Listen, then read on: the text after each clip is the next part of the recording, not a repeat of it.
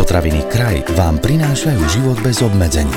Seriál dialogov o potravinovej intolerancii predchádzajúcich rozhovoroch sme si veľa povedali o potravinovej intolerancii. Dnes sa bližšie pozrieme na alergie. Ako potravinová alergia vzniká a existuje proti nej prevencia, prezradíme vám v ďalšom dieli seriálu z projektu Život bez obmedzení, ktorý vám prináša sieť moderných slovenských potravín kraj. Zhovárať sa budeme s odbornou garantkou projektu doktorkou Zuzanou Abafijovou z ambulancie klinickej imunológie a alergológie Imuline. Aké faktory sú zodpovedné za vyšší výskyt alergických ochorení? Existujú ochranné faktory? Ako sa voči alergiám brániť? Takže zvýšený výskyt alergických ochorení určite súvisí a je úzko spojený s westernizáciou, urbanizáciou a industrializáciou, ktoré prinášajú zmenu životného štýlu, zmenu stravovacích návykov, zníženú fyzickú aktivitu, narastajúcu obezitu u detí aj zvyšná hygiena môže byť um, tým negatívnym faktorom. Následne dochádza vlastne k zníženej mikrobiálnej nálože. Tým negatívnym faktorom je napríklad fajčenie, zvýšená expozícia stresu. Samozrejme je veľmi ťažké zabrániť mm, vzniku alergického ochorenia, keďže výraznú úlohu tu zohráva aj genetika. Takže tie negatívne faktory sme viac menej povedali. Samozrejme patrí sem aj napríklad aj um, to, že detičky alebo mamičky ešte počas tehotenstva častejšie používajú antibiotika alebo iné rôzne lieky. Čo sa týka tých pozitívnych faktorov, tak medzi tie pozitívne faktory je napríklad, ak dieťa vyrastá vo farmárskom prostredí od malička so zvieratami, ak konzumuje domácu fermentovanú stravu alebo ak vyrastá v rodine, kde je viacej detí, ak je väčšie vystavovanie sa v tom skorom detskom veku rôznym infektom. Tie opatrenia primárnej prevencie, to znamená ešte pred objavením sa vôbec prejavov alergického ochorenia, by mali byť práve zamerané na to skore detské obdobie a mali by byť ľahko aplikovateľné, finančne nenáročné, s potvrdenými účinkami, teda v rámci nejakých štúdií. Takýmto spôsobom sa dokážeme alergii teoreticky vyhnúť. Vráťme sa ale ešte k téme potravinová intolerancia versus alergia. Aký je rozdiel medzi alergiou a intoleranciou?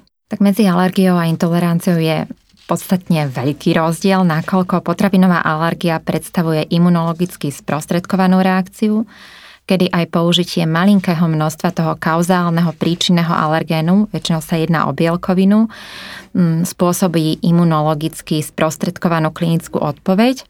Tá sa ešte potom rozdeľuje na iné podtypy. Čo sa týka potravinovej intolerancie, jedná sa o neznášanlivosť, čo je teda rozdiel a patria sem medzi reakcie, ktoré nie sú sprostredkované imunologicky a môžu vznikať na podklade viacerých mechanizmov.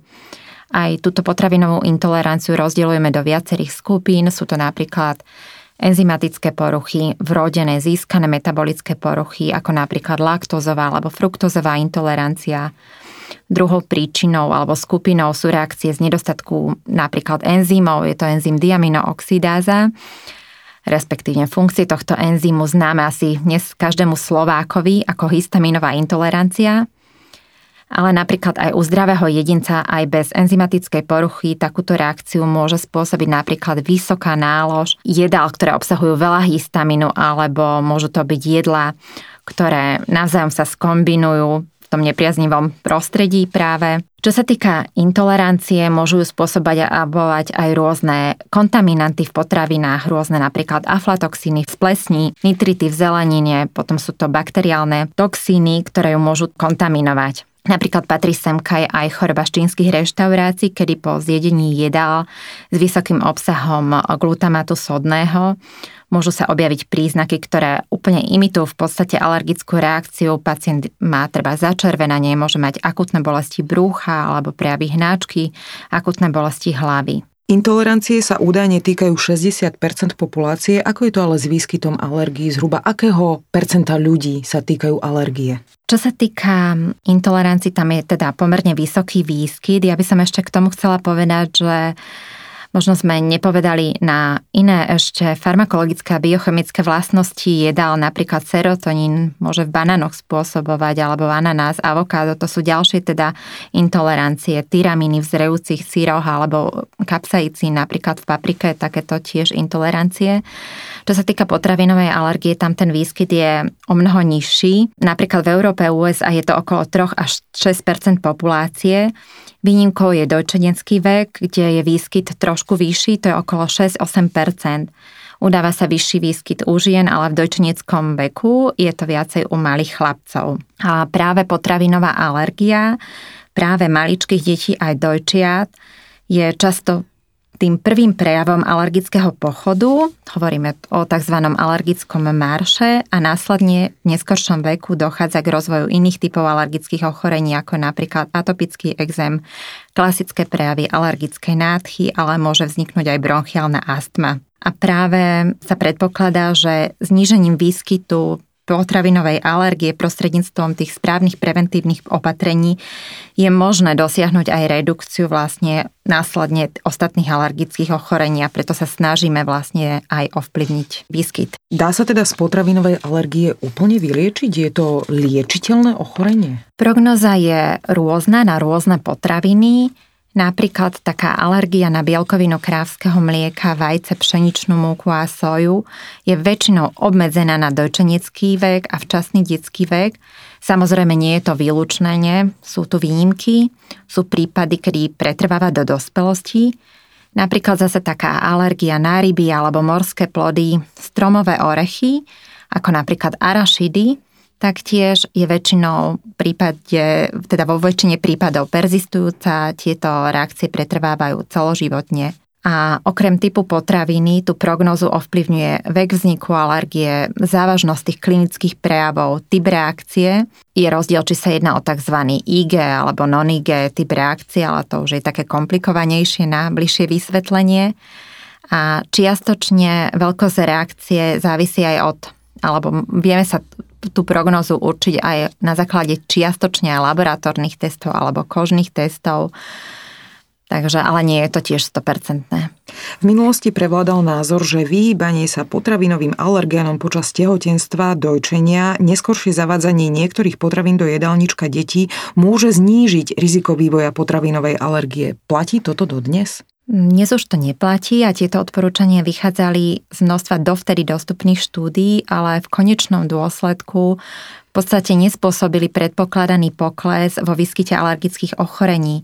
Naopak tie posledné 3-10 ročia v západných krajinách stúpla potravinová precitlivosť, počet konzultácií u špecialistov aj hospitalizácií aj v zmysle tých závažných alergických reakcií, v zmysle aj závažnej životohrozujúcej anafylaktickej reakcie.